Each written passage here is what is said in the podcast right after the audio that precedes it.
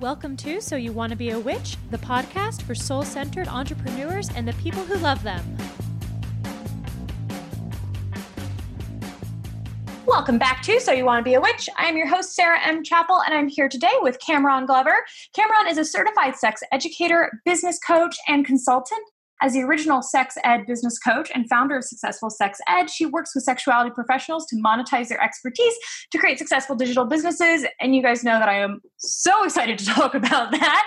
In addition, she also hosts the Sex Ed in Color podcast, where she centers the experiences of sexuality professionals of color. Cameron and I like are always syncing up, it seems, on Instagram, talking about money mindset and helping people to make good money doing good work. And I'm just so fucking stoked that you are here today. Thank you for joining me. Oh my gosh, thank you so much for having me. And I know we talked about this off mic, but I'm generally such a fan of So You Want to Be a Witch. So I listen to the show like during my self care time. So this is like a real treat for me. Mm, thank you. Like a serious, warm, fuzzy, like heart, like same. I, I just... so let's dive in. Uh, who are you and what do you do? Yeah. So outside of that that long ass bio, um, it's a really good bio. That's why I read it though. I like uh, very clear. like says yeah. who you are, but who Straight else are point. you? Yeah. Yeah. so um, outside of that, who am I? So first of all, um, let's just get this out the way. Pisces Sun, Virgo Moon, Leo Rising. So okay. I think that that pretty much like says it all. but my personality, um, no, I I do so much, and so a big part of the work that I do is really just like creating my own lane. Like I feel like my entire trajectory of like how I even got to this point has been I'm going to shake the table and that's just always been like I guess my guiding point, my ethos, my like north star, whatever you want to call it. So I just I'm really excited that I get to do this work and help other people in the field to understand the value of the work that they do, right? And to be able to mm-hmm. think about it in sustainable ways. Because I feel really strongly that sexuality professionals are so needed in this world. And the way that we think about our work, it's just like it makes me so angry and so frustrated because I'm like, we can be doing so much more. And I don't believe that you have to sacrifice making money to make an impact so I feel really honored and really grateful that I get to do this work every single day. Okay, I want to go all over that in just a moment, but I want to start by defining what is a sexuality professional or a sex educator? Who are you working with? Yes. So a I use the term sexuality professional to talk about anyone that is a professional in the sexuality space. So most people they think of a sex educator, like your gym teacher or like a Planned Parenthood person, right? Um, which I can go into that because I had a terrible uh, sex ed experience in school. so yeah, it was it, it was terrible. Um, and I grew up in in New Jersey, so one of the more like quote unquote progressive and like liberal states. It was. Where are you from? I'm from New garbage. Jersey. Are you really? Shut yeah. up. Okay.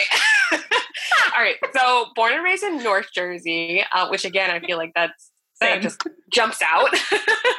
um, and I went to school in a small. I went to high school in a small town near like Central Jersey. Um, so yeah, it was it, it was a lot. And my gym teacher was my quote unquote sex ed. Oh God. And I remember like nightmare.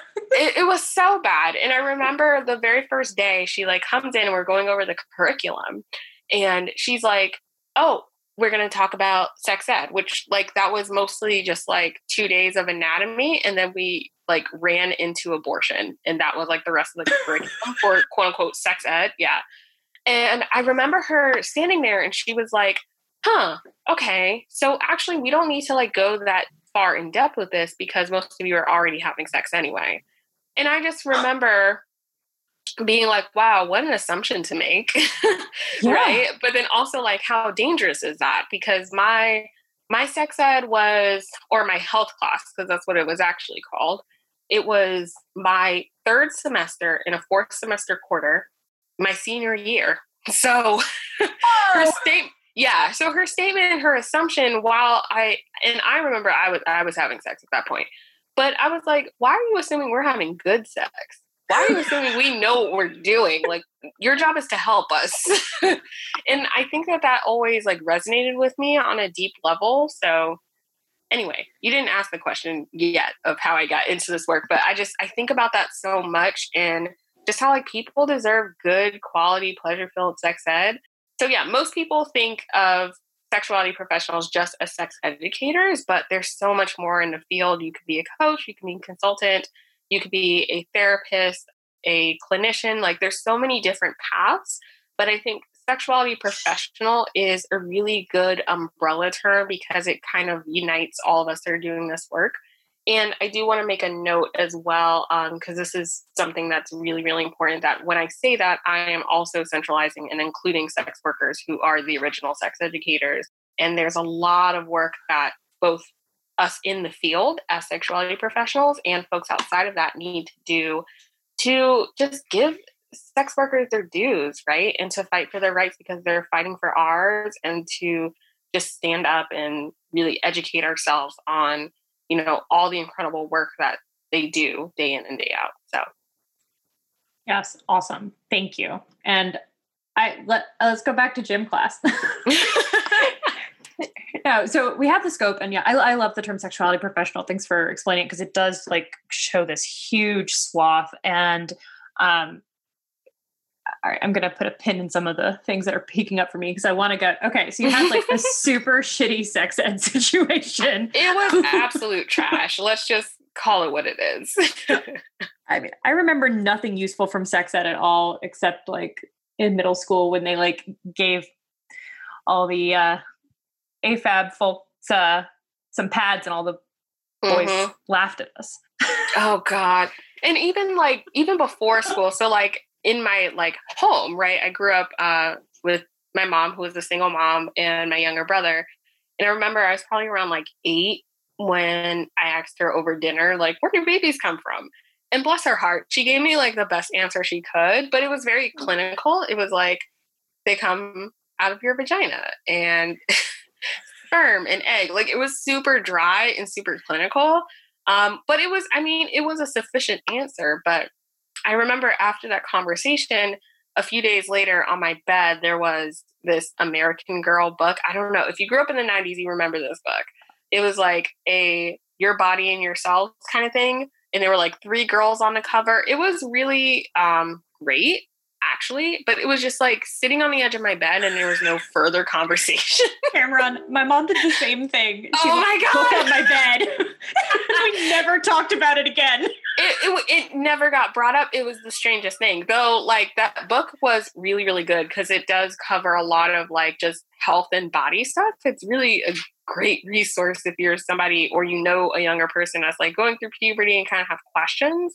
But yeah, it was just like the weirdest thing because I'm like, really, this is this is all I get.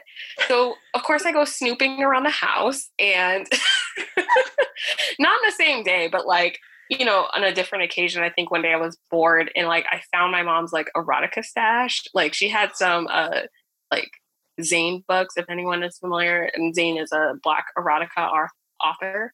One of her like a uh, collection of short stories that were very spicy. But it was so interesting because it was like not hidden. It was like on her like personal bookshelf in her room, right? Mm. And I just so I have these like bits and pieces of growing up where the moments of like that could have been filled with such sex positivity, they were kind of still like hidden and still like brushed off with shame. Um, and even thinking about like juxtaposing that with like me and my father definitely never talked about sex and like one day found his porn stash too, right? And just like remembering like pleasure being like in the house and it wasn't like hidden, but it was still something that we didn't talk about. And I don't think that I realized just how impactful all that was until I got older and kind of stumbled into this field, which I had like no plans on being like a sex educator at all. I thought I was going to be a literature professional professor, um, and that didn't happen. So, but it's only now that I'm looking back on it and I'm like, wow, this is like so interesting. So even these moments of us that have like quote unquote like good or decent or it wasn't like terrible, it's still we can we deserve more. And I think that's what drives me and a lot of other um, sex educators specifically in the field. I was thinking about us like coming on to this call. One of the things that has been kind of pinging in my brain is like being in my early 30s, maybe my mid 30s now. I can't keep track. I don't know. being over 30 and like still feeling the ramifications of like that conversation being literally like a, literally a book on my bed. There's obviously like a New Jersey like sex ed book fairy like flying there, there around. must like, have been. There must have been.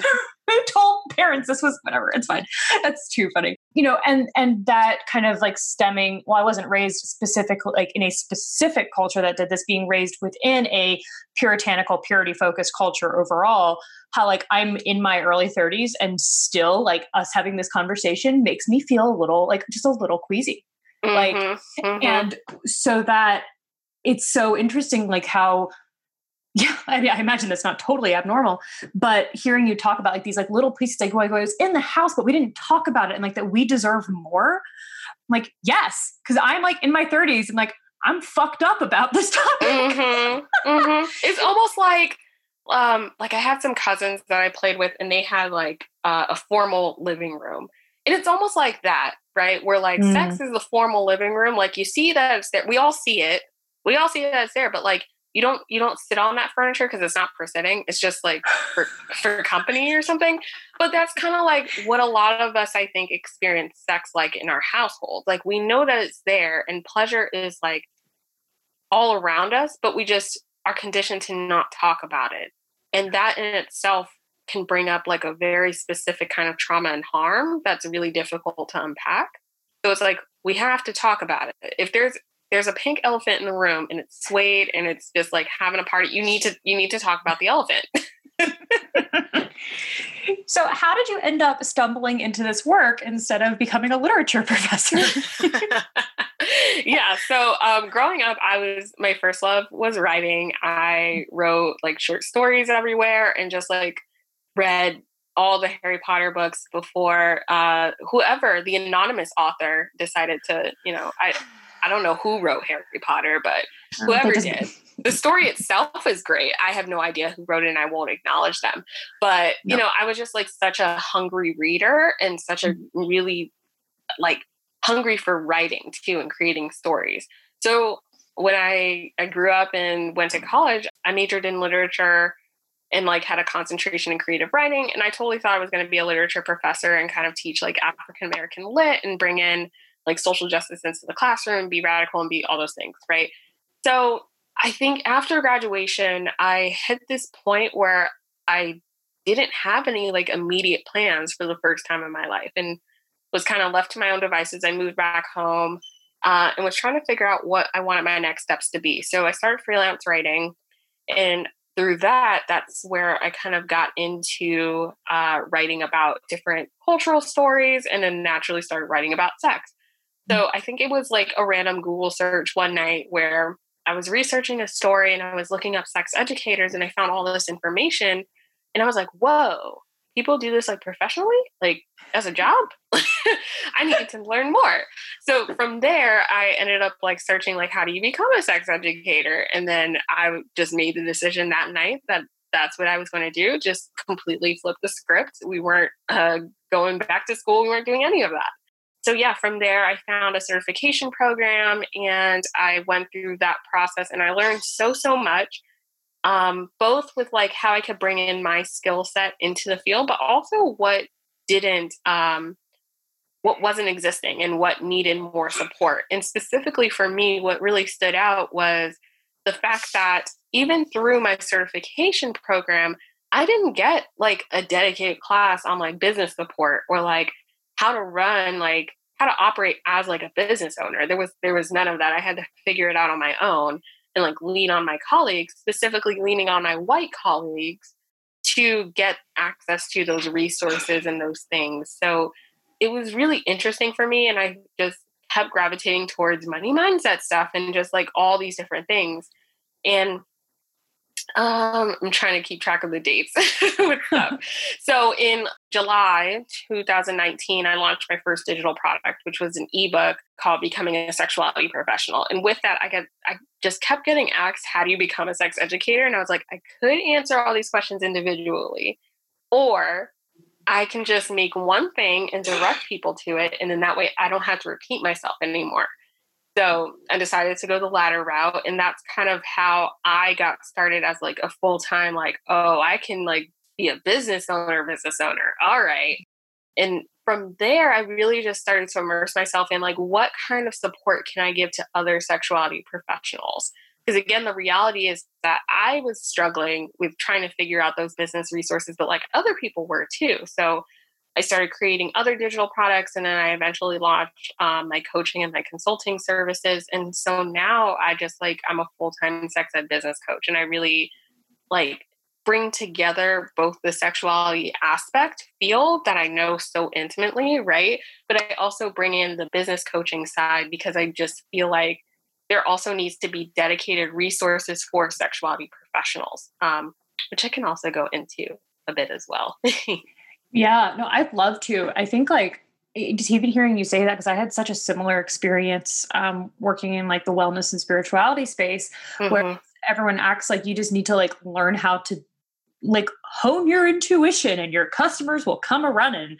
It's like what what I, I can't even tell you the stuff that people told me. And you know, I I had to figure it out mostly for myself. And like I had some experience I was able to draw on, but I ended up seeing the same thing where I was like, look at all these beautiful healers and these amazing, brilliant herbalists and all these like folks and all these like fucking witches who are broke because mm-hmm. mm-hmm. no one's talking about business and no one's providing that resource. So, like, yeah, it, it, that's like the running theme in sex education. Even now, so many sex educators like have this paradigm of I can't make decent money with that, right? Like even when I was telling, um, you know, telling some colleagues, like, no, I'm going to have a six figure year, like it, because I've already yeah. decided that it's going to happen. So I'm like, it's done. Like it's not.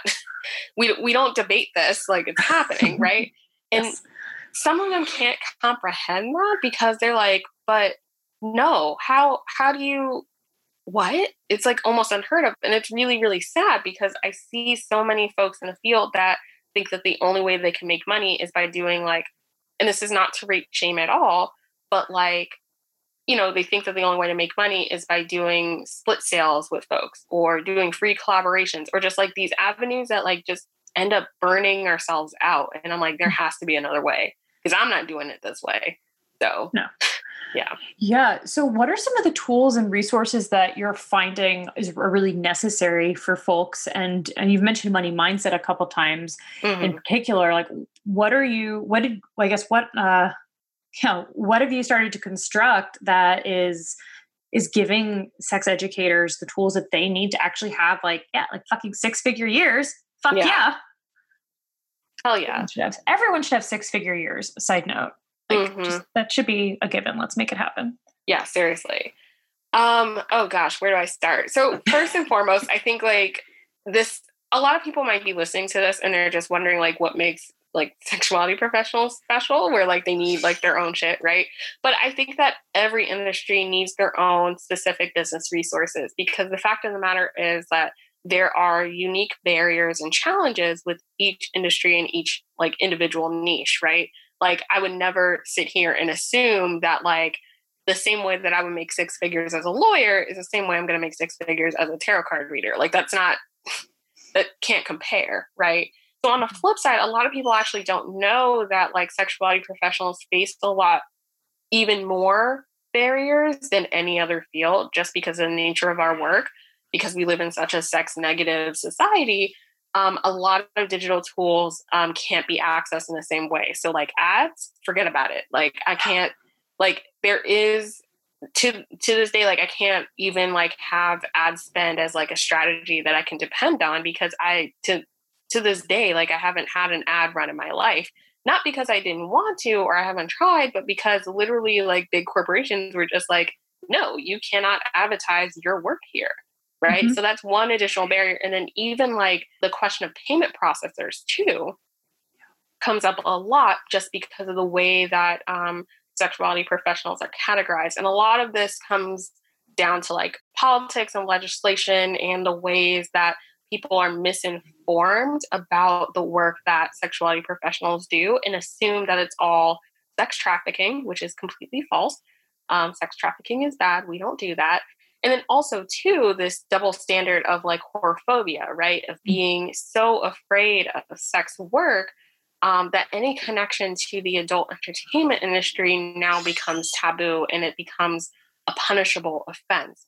So even with things that other businesses can like easily access, such as like signing up for utilizing PayPal as a payment processor, right, or um, utilizing ads, it's like those aren't even options for so many of us.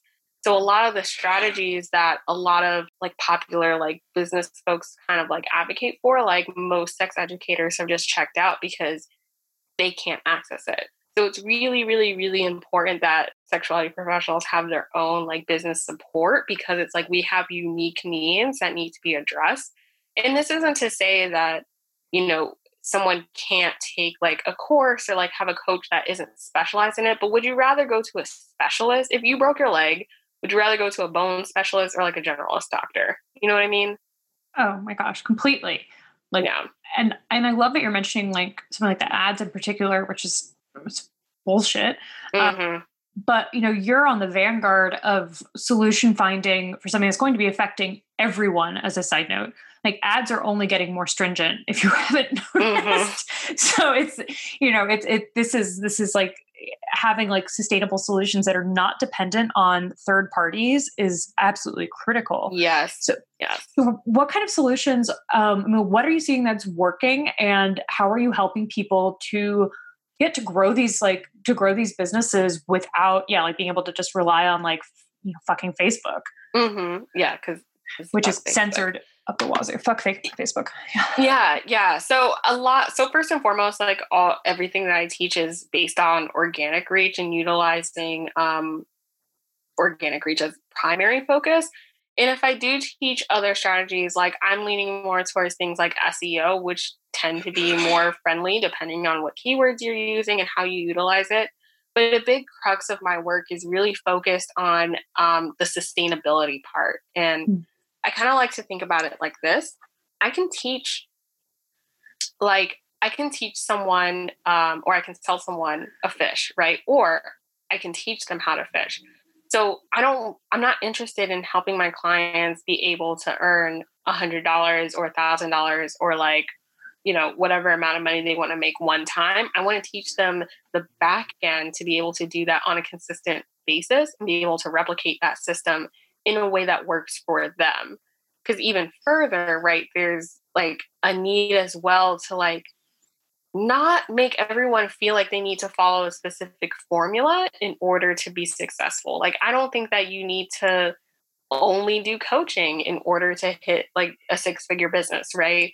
Or um, only sell digital products. It's just like you get to like remix it and create your own path. But like a big part of my work comes with educating the educators and even just like mm-hmm. letting them know what's possible right and how to make these different systems work for them. So how do we take our expertise as sex educators and be able to replicate that into creating you know digital offers right and things that we can sell on autopilot on our website? How do we like just utilize the tools and the tech that's at our disposal so that we're not just operating off of single sessions but we have like actually create packages now and work with people in a way that allows us time to like take time off and not feel like we have to burn out or have like three four five side jobs in order to try to like make this work.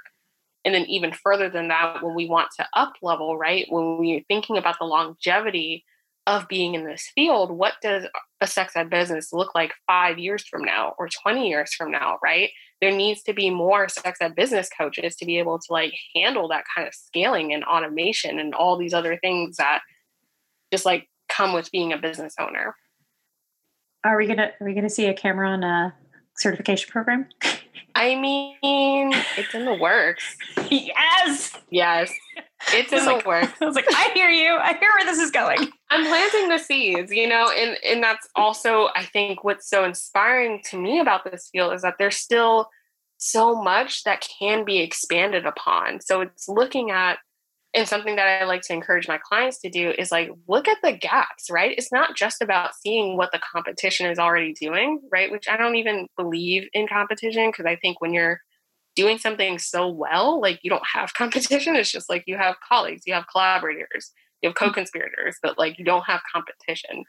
Um, but I always encourage them to look at the gaps as well. Like see what's missing. What's missing from the conversations that are being had. And if you're naturally seeing that, like, okay, no one's really talking about this topic, or they're not talking about it in this particular way, that's a really great avenue for you to like get in on. And that's really going to be valuable, not just for you, but for other people in the field.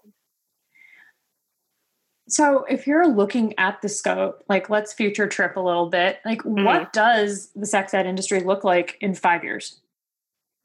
Ooh, five years. Well, first of all, how old am I going to be in five years? No, I think we're going to see a really big expansion on a lot of the things I'm talking about. I feel like I'm predicting the future over here. Like I really, truly do. I, I believe I think, it. yeah, like we're, and it's going to be really fun, like listening back to this episode and seeing my predictions come true. Yes. Um, but I feel like, yeah, there's going to be a major shift of folks realizing the value of their IP, of their intellectual property, right? Mm-hmm. And seeing a transition in the ways that there's just thinking about the work that they do and there's going to be less space taken up to like question like oh is this work like valuable? Like should i even do it? Because that's it's going to be decided it's going to be done. So now we can move forward on like how can we bring the field more forward together?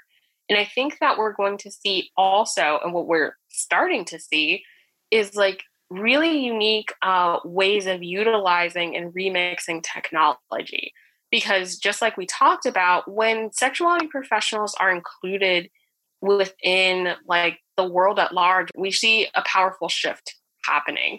When we have folks that understand the value of sexual liberation and by that looking at of course not just like orgasms are great and like everyone should identify and like love who they love but also looking at the ways that social justice is a core component of that and that so much of sexual liberation also means fighting for the most marginalized of us to be free to experience sexual pleasure and autonomy first and foremost. Like when we centralize that like we're going to see a major shift in how everyone feels free and liberated.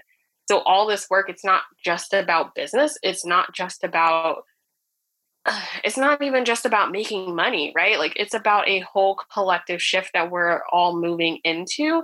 And the impact of that goes far beyond just my industry or your industry. It's it impacts all of us and it's only going to like get better. Yes. No, I mean, uh, small business changes the world and especially the work that you're talking about like i'm so excited i was like okay like five years from now let's get there i don't want to skip mm-hmm. any time but um, one of the things you've mentioned a couple times that I feel like I'd love to come back to because it sounds like it's foundational for that vision where we are everyone is autonomous and experiencing pleasure the way they want. I'm like smiling up to my ears. How are you helping people to understand the value of their work? Because the vision you just painted for mm-hmm. me is like this is a, literally world changing stuff. Yeah. But my guess is, based on what you said, people are not charging like that and that they're having a hard time really standing in the power of what they do. Yeah. So, um, and this goes so much into a lot of what I talk about through the lens of money mindset. And I guess what some people would consider like anti capitalist business stuff, but I don't know if I want to use that term for myself.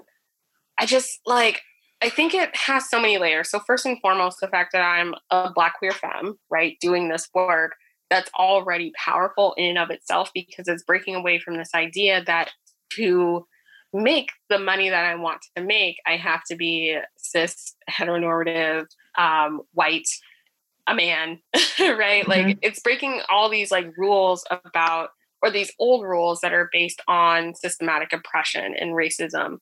So that's already in and of itself, I think, really incredible to celebrate. And I'm already coming through that lens with a particular way of seeing like money as a resource too.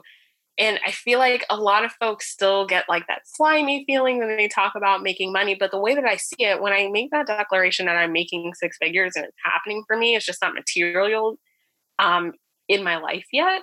I think about all the good that I'm going to be able to do, right? Because when I hit that mark, like yes it's going to mean that i have a certain level of like ease and access in my personal life But that also means that in my business, I'm going to be able to expand in the ways that I want to expand. I'm going to be able to hire people at their rates that they mm-hmm. should be getting paid at. Yes. Right. And I'm going to mm-hmm. be able to create this like chain uh, reaction, right? So, for example, if I hire someone to work like full time with me, right, like that frees up so much time for them, but that also plants that seed for them and the folks that are in their lives that, wow, this is possible. So, who knows who would be inspired by that, right? And it just creates this like chain reaction of like moving more towards what we just talked about with this future. And it's that is what's really exciting for me. Yeah, so I think that money is a resource. Money is a resource that we need to understand and take like remove the icky feelings from because when the right people have access to resources, change happens. And that's when shit gets done. So, yes, I think that more sex educators who genuinely care about the world and who have big plans for being able to change the world need to be charging what they need to be charging and not feeling like, oh, I need to waste time thinking about is my work even valid? Yes, it's valid. Yes, you need to put a five figure price tag on it.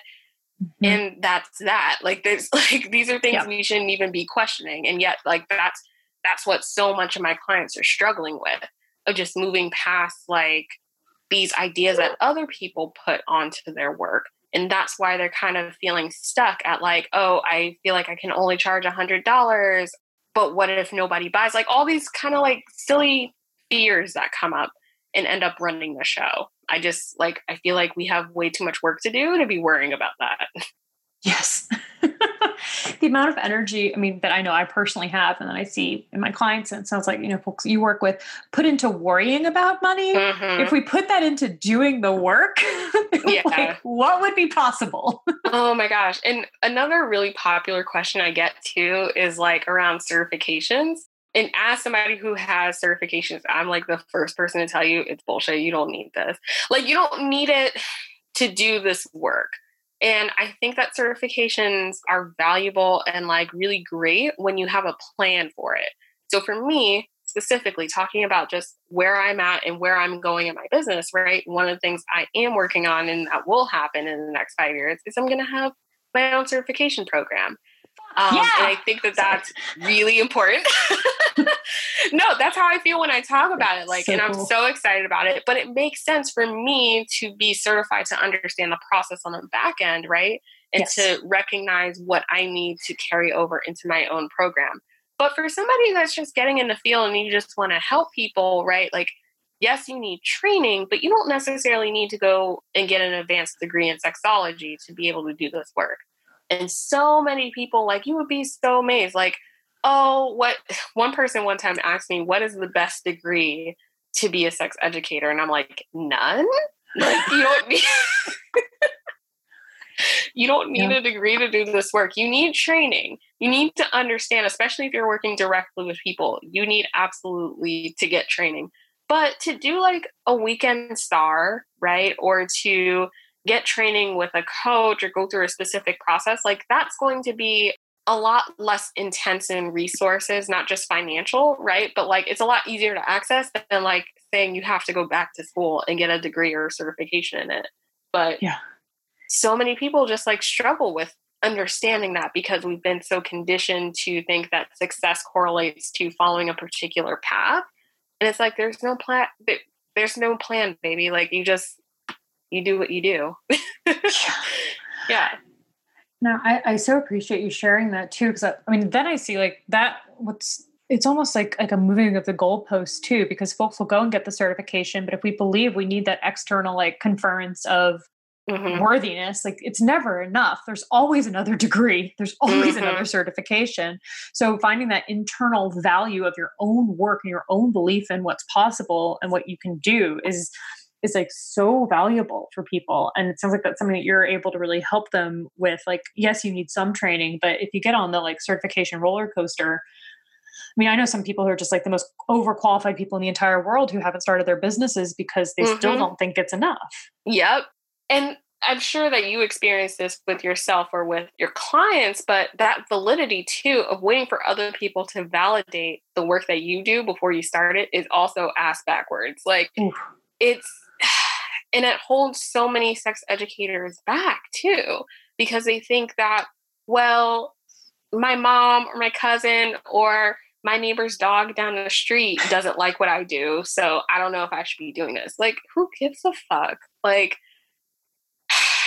and there's, you know, I I do kind of struggle with that balance of like my family not understanding what I do, not liking what I do, having their own personal feelings and projections onto it, right? That have nothing to do with me. But I know to like put that aside because at the end of the day, is my mom paying me? No. No. so like, you know, I love her. We can talk about many other things, but like, I don't consult with her for business stuff. So like, her opinion on like what I do for business just isn't valid in that space, and that's okay. So I think that a lot of folks just like put a lot of stock into like they value someone else's opinion and they want even if you love them, even if you don't want to dispose of that relationship, right? But I think that there comes a point where you have to really ask yourself, like, do you want to listen to this person who has no idea what you're doing, right? and or do you want to listen to, I don't know, other folks in the field who are where you want to be? It just like it comes down to that. Yes. It's all right. Well, Cameron and I will cheer you on if your mom will. We're here for you. Always, always. my parents still don't understand what I do. It's fine. We're all it's fine. At this point, I just tell my family I make money on the internet, and they're like, okay. yeah, I think especially now that everyone has figured out what Zoom is, they they understand. Oh God, my mom uh, just learned how to FaceTime, so there's that. that yeah, the family dynamics in in quarantine have been real interesting. It's um, a lot. Yeah, but I'm sure that's like that's not even specific to just sex educators though. I'm sure every industry has that of just like you know people don't understand or they make their own assumptions and that's fine. Like you just you get to decide whether or not you want to participate in that or where you want to put that validity in your work. Yeah. Yeah and uh, just thinking like the power of the statement if you're like this is a six figure year for you and mm-hmm. that's where you're putting your energy and your attention instead of the fact that your mom doesn't understand what you do. Yeah. Yeah. Like it's like whatever. And that's something that i think is unique for the field as well that um that piece of like projections as well because i think that's yeah. Yeah i mean i i be, for all the reasons you said that why the sex education and sex professional work is so important is the very reason why like there's an extra layer of like projection and fear probably coming from family members and other folks who don't understand it's like yeah because we are not sexually liberated. Mm-hmm. so, what is next for you?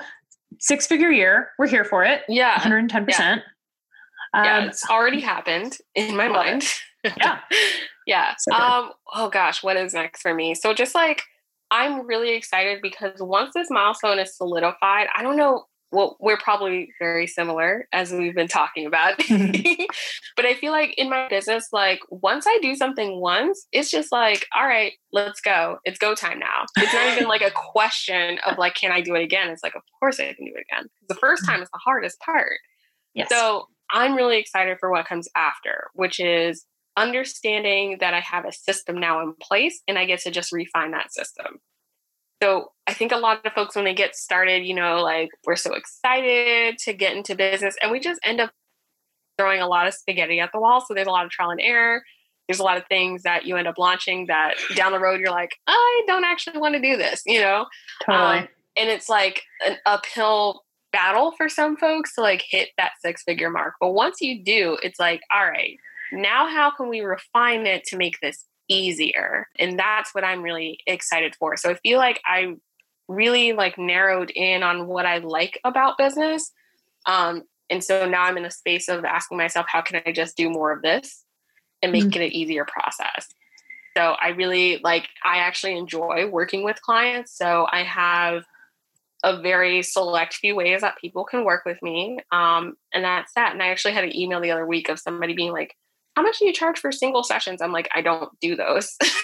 Nope. you could work with me uh, in column A or column B. That's it. Yeah. yes. You could choose this program or you can work with me one on one. Like that's those are the only ways. And like I'm really excited to do more of that and to um, really just like take the things that I'm doing already in my content creation and turn that into my digital products and not reinventing the wheel um, and making more work for myself. So I guess that's what's next for me. Just like an easier process of like doing it all over again. Oh my God, you're speaking my love language. Love it. So yes. One of um, I don't know. Oh, you're in her program, Rachel Rogers. Love yes. her. I yes. love Rachel. Oh my God. I love Rachel so much. And I heard, I, I can't remember if it was on her podcast or one that she was guesting on, but she said, you know what I love doing in my business? Working hard once. And I have never felt so in love with the business coach. Truly, like, what a revolutionary idea. Work hard once. so that's like actually my guiding post in my business of like, how can I make this an easier process for myself to get like the most amount of like benefit for me? So just like how I started with my first ebook of like, what is one question that I keep getting over and over and over again? And instead of answering them all individually, how can I answer everyone at once um, and not and take myself out of the equation? I would love to go here like a little bit deeper. I literally recorded a video before we hopped on this call about like what scalable offers are. I'm heading into oh a for God. my group program. I know, I know, because this is a huge thing issue that I see with my clients is um, this kind of fear. So you're you're why you are the sex ed business coach, you're like, okay, everyone's asking me the same question. I need to find a way to answer them once, right? But so many folks, and I'm, I imagine maybe you see the same thing, they f- are afraid that if they don't touch each customer individually or touch each client individually or answer each question individually, that it's not going to be good enough. Do you mm. run into that? Yeah, but I I'm also just like eh. I and I think the reason why I'm like eh at that is because I also this might be my personal superpower. I just have really good boundaries. Mm-hmm. So I am just very clear about what I'm going to put my energy into and what I'm not, um, but also how much energy I'm going to put into it. So mm-hmm. something like answering all my DMs, I don't even put that out as something that should be an expectation because I'm like, that's not that's not going to happen. but will I try my best to like stay on top of stuff? And if I notice multiple comments about a certain question, will I make like an IGTV on it or a podcast episode or some kind of content that like people can access both for free and paid to answer that question? Sure. Yeah. Yeah. But it's also like I have to think about like what's a good use of my energy as well because if I am sitting there feeling this pressure that I'm putting on myself that I need to respond back to every single person asking me something, I'm never going to get anything done. It's also like with emails too, of like people that like aspire for like inbox zero. I just, again, I don't put that expectation on myself because I'm like, that's not going to happen. Because no. I would much rather just like do stuff like this, right? Or invest in creating something to make my uh, coaching clients' lives easier, right? And that's also, I think that's another really good point to bring up as well the difference between like audience like nurturing your audience members and like investing in like your paid clients too is also a really good um, exercise and like knowing where your boundaries are and how to just like make things easier for yourself i guess. Because there's like let's say for example like a coaching client asks a question about um, a certain process and like wants more help with that. I could answer that question in an email right privately or I could bring it up during a coaching call, or I can make a digital training about it and make it part of the entire program. You see what I'm saying? So it's mm-hmm. like mm-hmm. how, again, it kind of goes back for me into how can I make this process easier on myself um, with kind of doing that. And, you know, there's a time and a place for answering folks' questions individually, but there's also a time and a place for thinking about like how can you really stretch that um, and make it work for you everywhere in your business or in multiple places. I love that, like, as a filter question. How can I make this easier for myself? Mm-hmm. I think so many folks in business don't do that, you know, especially if you come from the like extremely toxic, by the way, work environment, which is like the customer is always right. like, uh, yeah, yeah. Um, and it's just, especially when you are, it's just you. Listen, I don't have enough heads to wear all the hats that I need to be wearing in my business. So no. I really have to like really think about like what is just going to like fall off the wagon for the time being and what am I going to put my energy and resources into right now and just be mindful of that. And then that's where also the revenue question comes in when you invest in what's going to help me generate the revenue I need to be able to like get help so I don't have to wear all these hats. Like that's a really good investment. Yes. and that's a really good use of energy too versus answering every single DM that doesn't do anything. I, am just I'm just feeling the pain of that. Yeah. I mean, um, yeah. Something that I was thinking about as well in terms of boundaries, also establishing those professional boundaries for yourself. What expectations are you placing, you know, with your audience and with your clients versus in your, I don't know, like friends, family, people yes. that you need to reach out to? Because I know I'm at the point where I'm like, if you're my friend, text me. Don't even DM me anymore because it's starting to get hard to like just wade through all that because it's mostly like business stuff, right? I don't know. And just thinking about like how how else can like boundaries be extended to help you kind of focus on what you want to focus on, but also like remember to be a person. Ooh. Let's end on that note. How do you mm. remember to be a person? Oh gosh, um, by listening to this podcast. Okay, so I got to talk about this. so I listen to quite a, a lot of like witchy podcasts. Um, in like in my spare time, I do like readings for myself and like I'm just into a whole bunch of stuff. So I like keeping that offline because I like mm. having something that's just for me. You know, yeah. a lot of my work is just like in front of the computer, working with clients over Zoom or over email and stuff like that. So having like something that's just for me or has not really a whole lot to do with my business, I find really soothing. So baths are essential and just like listening to podcasts in a bath with the candle burning, oh, love language. Um, so something else I really like doing is um, cooking with my partner is really, really nice, especially after a long day. And we just like mm. catch up and making something like physical with our hands because they also um, work from home and work on a computer. So it's really just like nice and wholesome having date nights also and like making time where we're being specifically off our devices. Um, and something yes. that I'm working on is uh, this is something that I learned from Africa Brooke, who is um, another oh, I business know Africa. coach. I love Africa's great. I love Africa. And in one of her like classes, she talked about how she utilizes Instagram. She's like, I have office hours for Instagram. So I don't hmm. I'm not on here on the weekends. I'm not on here after a certain time at night. I just, it's office hours. And I was like, what a concept. God, boundaries. Africa's so good at boundaries. Oh. So, boundaries queen. But like, really just thinking about, like, okay, is there a time where I can like make sure that I'm off my devices, right? Mm-hmm. And like making sure that I have that transition of like the workday versus um I'm just watching YouTube makeup tutorials to decompress. like those are just like really important. So I even as I'm moving the needle in my business and working hard and like doing all these things and changing the world, right? It's also important that I just have time for me and to not be thinking about what's best for my business, but just like, what do I want to do right now? How do I recharge? Yeah, no, that's perfect. Thank you for sharing how you are not only a business owner, but also a human. Imagine. Excellent reminder for us. I mean, for real, I was like, I want to go watch some YouTube makeup tutorials right now. That sounds so soothing. It sounds like so all soothing. I want. Or like, um, I also like watching like what I eat in the days too. Just like watching people make food. Very oh soothing. my gosh. Yes. And I do. I love the what you mentioned in terms of like cooking dinner with your partner. That that the making something physical and tangible when we work online mm-hmm. so much that is also one of my little like human spaces it's like it's making so real nice. life things is so yeah. nice it's so so so nice well cameron if people want to find you on the internet where can they find you and learn more about your work Oh my gosh, yes. So uh, you can sign up for my email list. That's probably the best way to keep in touch with me. I send out a newsletter every week, uh, Mindset Mondays, which is very lovely.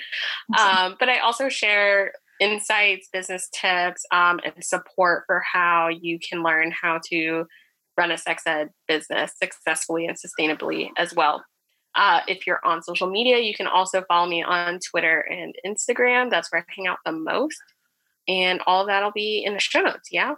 Oh, yeah. We'll have all your links in the show notes. You can go and follow over there. And yeah, do you have any, any last words of wisdom you want to share with us? do I? Honestly, I think don't don't let perfectionism just like keep you from doing what you need to do. You know, you mm-hmm. already have everything that you need. If you're thinking about starting something, you've been hesitating, just like just get started. Just get started. Yes. You can always adjust later. Um, and yes. there are resources and coaches and fantastic people that are waiting to support you, like me and Sarah. So, yeah. Yes, uh, this is a whole other episode idea, but I feel like we should do a blooper reel sometime. Oh my god, like, yes! like, of like just doing something you could you could like adjust it later. I was like, just so y'all know, there's a blooper reel behind this for sure. Literally, just throw throw the spaghetti at the wall and see what happens. Because sometimes you end up making dinner with it. I don't know. Just sometimes you yeah. do end up making dinner, and sometimes it's trash, and it's yeah. but eh, it's a lot easier to edit a uh, first draft than no draft. So, mm, for sure. I love and it. Boom. boom. Mic drop. Thank you so much for joining me today. This has been such a pleasure. And um, I am just like grinning ear to ear, finally getting to talk with you about business. So thank me you too. for your time. Thank you for having me.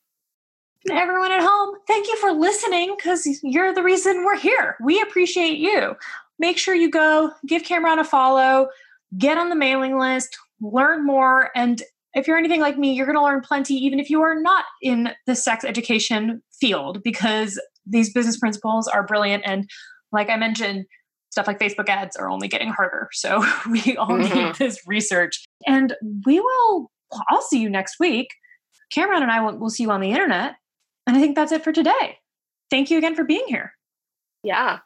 And uh yeah, bye for now.